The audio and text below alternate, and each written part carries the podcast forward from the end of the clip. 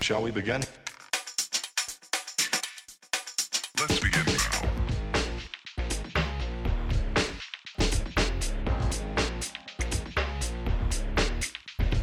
On the No Accounting for Taste podcast this week, we find out why forecasts are always wrong. Take a look at GDPR. Was that really 1 year ago? And we'll also analyse the cloud accounting marketplace as Xero, Sage and Intuit battle for dominance. I'm Richard Hattersley and welcome to episode 41 of the No Accounting for Taste podcast, and I'm joined this week by a refreshed editorial team who look to have enjoyed the long bank holiday weekend. Up first we have our business editor Francois Badenhorst. Hey Fran. Hi Richard, how's it going? It's going very well, and we're also joined by AccounterWeb's editor Tom Herbert. Hi Tom. Hey Richard. And we'll be later joined by John Stokdyk, who'll be flying by to talk numbers about Xero, Sage and Intuit. But first I mentioned bank holiday because we had a rather lively thread on Any Answers this week about bank holiday working. We had those who cleaned out the garage or busied themselves in the garden, but others like I Really Should Know This, but who spent 40 minutes looking at emails but they didn't end up sending till Tuesday morning, and others again like Andy Partridge, who opted to pull in a 4 days working on Bank Holiday Monday. He said, "I probably got as much done as I would have done in 2 working days. That's flexibility, working for yourself." So chaps, Fran, up with you first. Did you spend your bank holiday weekend looking at your emails? Well, no. I as a rule, when I'm off, I try to avoid it. I was in Cornwall for a bit, and I do sometimes look at my emails, but I do what the fella you mentioned earlier, like I'll reply when I get back to work. I just let like percolate in my head, maybe. I guess Cornwall's a good place because there's zero signal most of the time. Yeah, there's no signal whatsoever, yeah. Anyway, I don't know how I keep up with all my followers on the gram. No selfies for them, unfortunately. But I actually did do some writing on Monday, but that's just like some writing that I just do on the side and stuff, like just for like my own personal enjoyment. But was that your diary? Yeah. But so like I did weight get, loss, and I got a lot done just because like I just it was just a day where I didn't have to do anything. So. And Tom, how about you? Were you checking your emails? Or were you out in that garden again? No, I do tend to have a look at my emails with young children. You chisel out whatever time you have late at night, so yeah, weird emails tend to get looked at and sent at slightly odd hours. I think the people that know me know that that is because I'm trying to juggle sort of family and work life. But I think the last thing I want to do when I get in the morning is to go through the hundreds of unread emails that I have. So you want to start the morning with a clean slate, and I mean, as Andy Partridge mentioned there, having the flexibility to do that actually is quite useful. And yeah, I'm sort of. What about you, Rich? Well, I can understand where Andy Partridge is coming from as someone who lives not too far away from a motorway. The thought of going anywhere on Bank Holiday Monday and getting stuck in that traffic. Yeah, I'd rather be looking at emails than that. The traffic is just horrendous. Like I can say that. Like it took me an hour and a half to get from Bristol to West Supermare. Wow. On the Friday. As a Westonian here, Fran, I don't think it was weird. It was you orchestrating it. It's some kind of extinction rebellion. Wow. You just glued yourself to the motorway. I think you must have travelled by donkey at that speed to get there, Fran. But anyway, bank holiday is over, so let's move on back to work and see what's been getting the clicks on AccounterWeb over the last 7 days. So here are the 3 most top popular stories. At number 3 this week, we have a story from Kate Upcraft, HMRC trials new PAYE code trigger. This is a story about up to 500,000 tax codes currently operated by employers may be wrong based on most recent code issued. HMRC is tweaking the dynamic code to solve this problem. And in number 2 this week is the always popular disciplinaries. This week was a story about a accountant who came up with a bunch of innovative excuses when HMRC was asking him to cooperate with an investigation. Excuses included, "Please contact me via email," and then in the next breath, "I've lost my laptop. I'm now only receiving communication through the post, but then I've lost the post." So it was run after each other. He even included the busy tax season as one of the many excuses. And in number one slot this week, the most popular story by a country mile was the MTD horror story. So Tom, tell us about the MTD horror story and just why this was the most popular story on the site. Yeah, so this is from a friend of the site, Neil Warren. He revealed how a small business, a client of his, adopting new software to comply with Making Tax Digital for VAT, ended up making about £19,000 worth of VAT errors on its first MTD return. So I think, incredibly popular article, 77 comments on it at time of writing. I think I can put its popularity down to the fact that it's one of the first use cases that our readers have had a chance to get their hands on. There's so much theory around Making Tax Digital that actually getting into the nitty-gritty of a return and saying, okay, this is an example of one thing that clients are getting wrong, I think our members found that invaluable. So, and as I say, I think judging from the comments, a lot of people, not necessarily critical of the client, but just I think quite grateful for having that flagged in front of them, and it's certainly provoked a bit of discussion. It's all been hypotheticals until now. So these stories are going to continue leaking in as MTD kicks off. Well, MTD might have been a horror story for that one accountant featured in the story, but there's no question MTD has accelerated cloud accounting adoption, as the figures from the big cloud vendors released last week show. So in this next section, we're going to be speaking with John Stokdyk, who will talk us through the battle for cloud accounting supremacy. But when we come back, we'll find out from Francois why forecasts are always wrong. Always wrong. And Tom will also remind us of a little legislation called GDPR. Anyone? Anyone remember that? I don't remember that at all. Okay, so the next person we'll hear is John Stokdyk, who will talk us through those cloud accountancy numbers.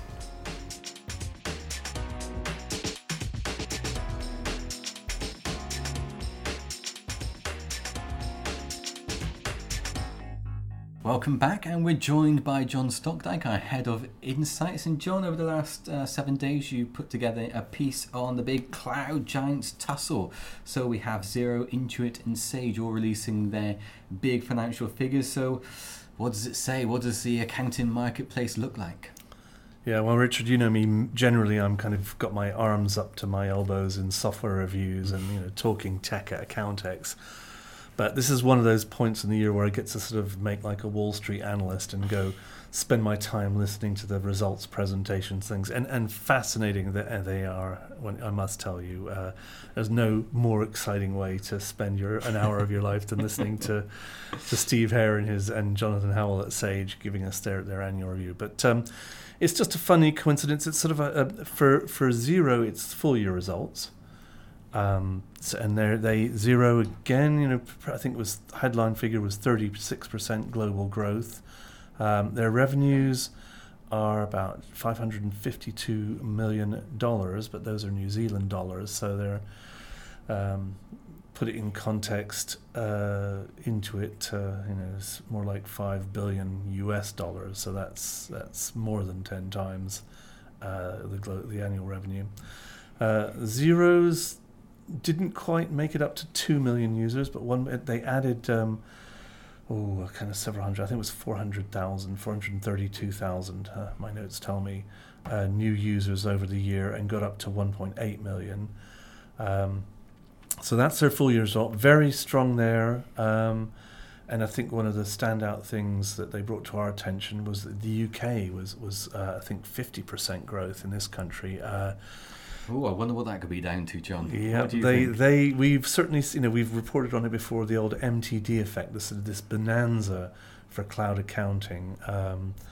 There was people used to joke, or it wasn't in joke. People actually at some points in accounting where people used to think that MTD was entirely a sort of nefarious plot by Gary Turner to sell more Xero software. He assures us that it's not, folks, and I do back him up there, but it's really obvious. If you're going to do quarterly reporting on any front, you don't want to have to wait around for your client to remember to send you a data file every 3 months. So it really has pushed the profession towards cloud accounting, and Xero in particular is one that's really prospered over that. And again, so that was Xero, its full year results. At the same time, we get Sage, who have a September year end, so they came out with their half year results. And they had I guess they've benefited from this year's effect as a bit of a halo effect, because last year was pretty miserable. So they've had some corporate changes, new CEOs come in, the actual finance director or CFO has taken over as the CEO, and sort of steadied the ship, the growth, made some necessary changes as all incoming executives do. So the growth globally is good. UK, I think, was pretty good as well, although the UK, I think, with Sage, we don't hear a lot about Sage Business Cloud accounting in this country, and we don't see a massive amount of users in our software reviews. But Sage had a little fillip from Sage 50, because the MTD solution there, you had to upgrade to the latest Sage 50 Cloud accounts if you wanted to have an MTD-ready solution. So that upgrade, that's kind of forced upgrade, maybe has got people's backs up, but it as a short-term revenue boost for Sage 50, it worked. Sage, let's say globally, is much more the grand picture for Steve Hare and Jonathan Howell, the top brass, is the migration from Sage's old desktop license-based model to what it calls sort of subscription-based software, and it talks in terms of cloud-connected and cloud-native products. So cloud-connected is sort of grown very strongly in the past year, and that's that kind of Sage 50 hybrid where the data can be stored in the cloud, but you'll still process locally. So as we just turn on the TV, we see TV commercials from all three of these vendors. So. And looking at these results, it seems that everything is very much to play for as to who reigns supreme in the market. Well, Sage, I've written something else today for this week. Following up is that one of the things, the thing really making the hay for Sage and really driving their move to cloud is this acquisition they did of Intact in the States. So that's actually going to come over here. They've signaled it a few times, but confirmed it in the results that we'll be getting that later in the year in the UK. I mean, so. Will complicate things, I think, because Sage already has about 4 or 5 products in the mid-market and enterprise. So Intact's going to join the party there, and we'll need to see some tidying up. But yeah, it's all cloud. But the one who's winning is Intuit. When I wrote the piece last week, I sort of said, I wrote it and said one thing we haven't heard yet is from Intuit. They published their third quarter results 2 days after my article. And they've come through, where Xero was 1.8 million global users, QuickBooks Online is now claiming 4.2 million. So they're double and growing. Now, again, people, if they listen to this, will know we're always a little bit suspicious of just exactly what constitute those numbers. But the sort of it is the big war machine of QuickBooks and Xero, the sort of the outlying rival, they're taking hold. They're making life quite uncomfortable for Sage in this country and globally, but so those are the big ones. But we did still also see, there's other cloud platforms are available, folks, but that's kind of how it looks at the peaks, the giant combines that are really running the industry. But even with the numbers they're quoting, there's a lot of other people out there who aren't using cloud systems yet, and a lot to play for. Indeed, and if you're weighing up your cloud options, be sure to check out the software reviews on accountingweb.co.uk. And you just head to the homepage and click on software reviews, and you'll be able to see which option is best for you. So thanks very much, John. Thanks for joining us. Always a pleasure, Rich. And be sure to stick around, because we'll be talking more accounting after this.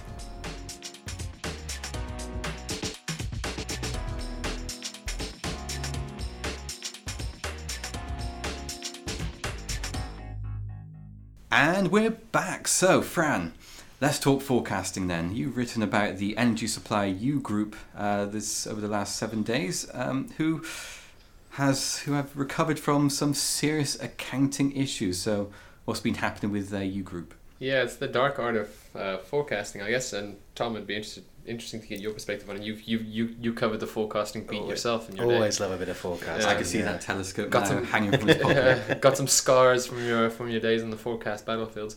So just as a bit of background, U Group is the energy supplier, and they made a pretty rudimentary forecasting error, basically.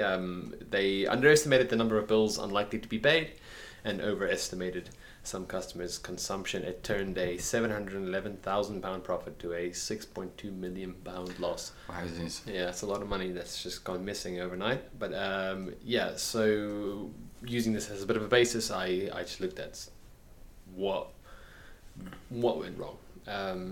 Obviously we know what went wrong is like they made these miscalculations, but it would seem that in terms of the process of like how they forecasted, there wasn't enough kind of due diligence in place looking at it, and that's where the headline basically comes from. It's from what Hugh Johnson, who's our Power BI and like forecasting guru, this idea that your forecasts are just always wrong.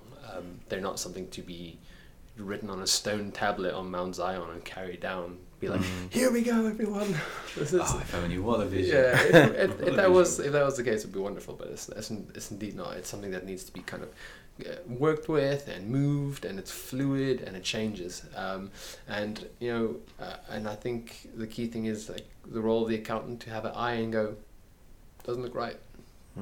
I remember a battle a forthright discussion I had with our own company's former FD, who I think it was an article I wrote about 4 years ago entitled "Why Bother Budgeting" or something along those lines, because the numbers are always wrong. But I think the feedback that I received from people in that forecasting space was just around the fact that, as you said, it's a flexible mindset that it's something to just continually nudge, to iterate and say, okay, that's not quite right. Why is that not right? Let's change this. And sometimes a process is just put in place, and then just left to tick on over, and then suddenly you get to a certain date when you have to prepare accounts. Oh, hold on, no, it's what was in U Group's case, £700,000 profit. Oh, actually, we lost 6.2 million. Yikes. Yeah, and it's it's just so dangerous, especially if you're trading on on the AIM like they are.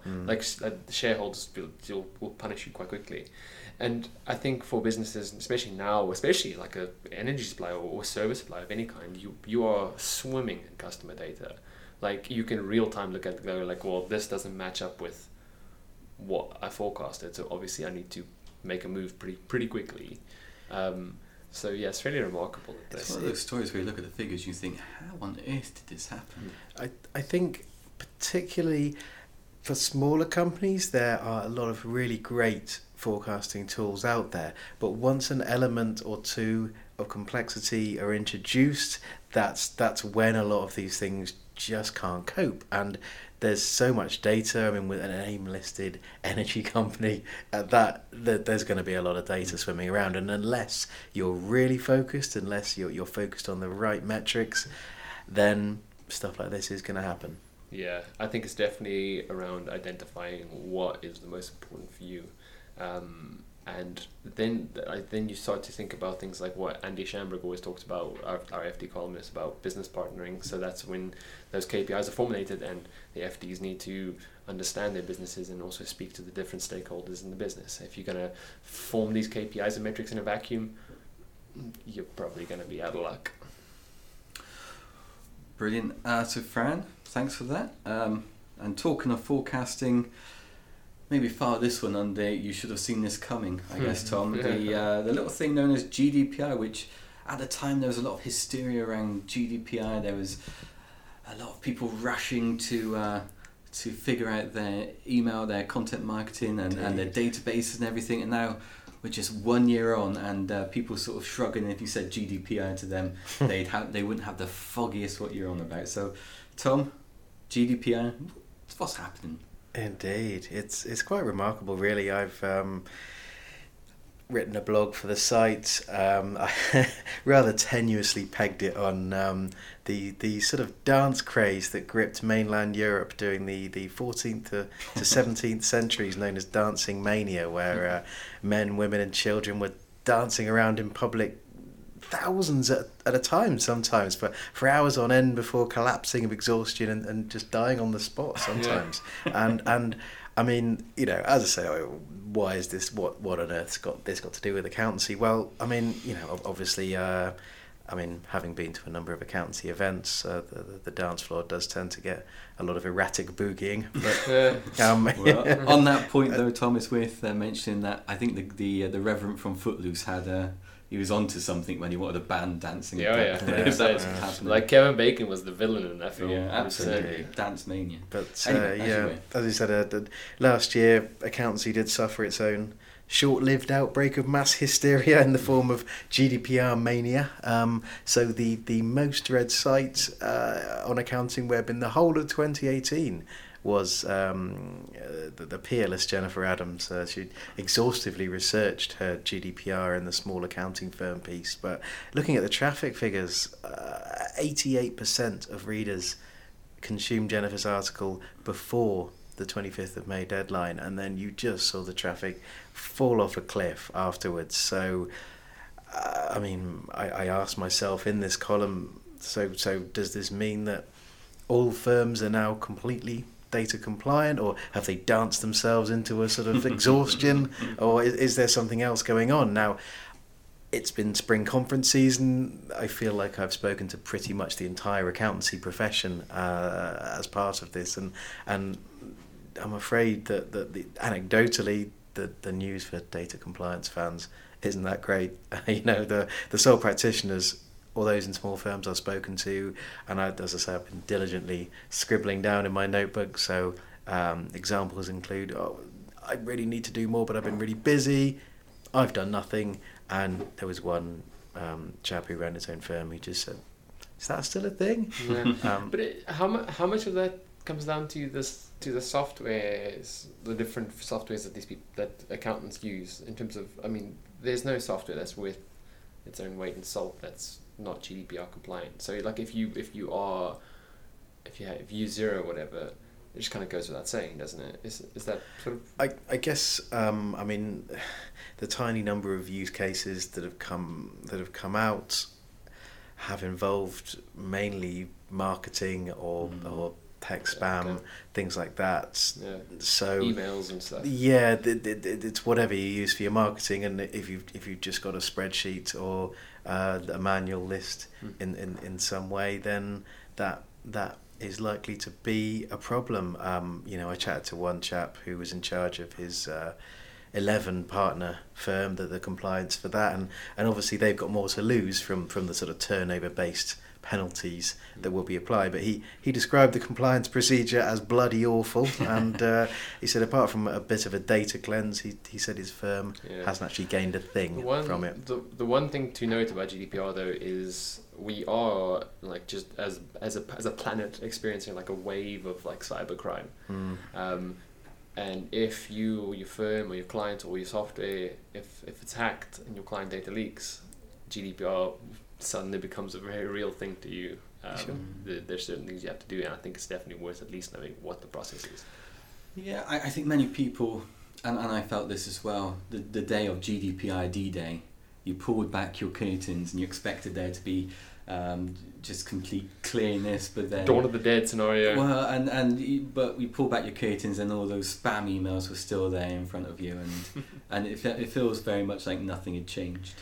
I think that when the ICO starts to deal with this backlog of cases that have been reported and you start to get fines publicised, then I think firms will find the time. But for the moment, I mean, I was trying to list all the things that people have been doing. There's Making Tax Digital, the new AML rules, IR35 for the private sector, the reverse VAT charge for construction services. They're all in the front of the compliance queue for firms to deal with, and it's hard to see where they're going to find time to adapt their data practices, as it were. So, you know, until the big compliance stick comes out, it's like tough to know. It's like the accounting horsemen of the apocalypse there. You just this sort of famine, war.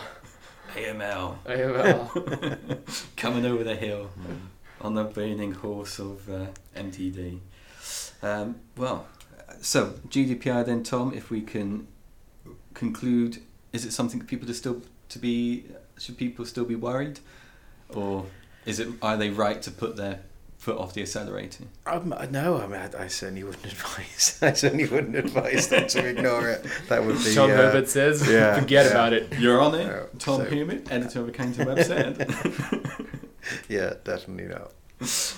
Wonderful. Well, that's all the time we got for today. So thanks very much for listening. But before you go, I must remind you that on Thursday, June 20th of June, we have a Accounting Excellence Talks webcast. It is Nail Your Niche and Fast Track Your Success. So you've got your clients onto MTD. What should you do next?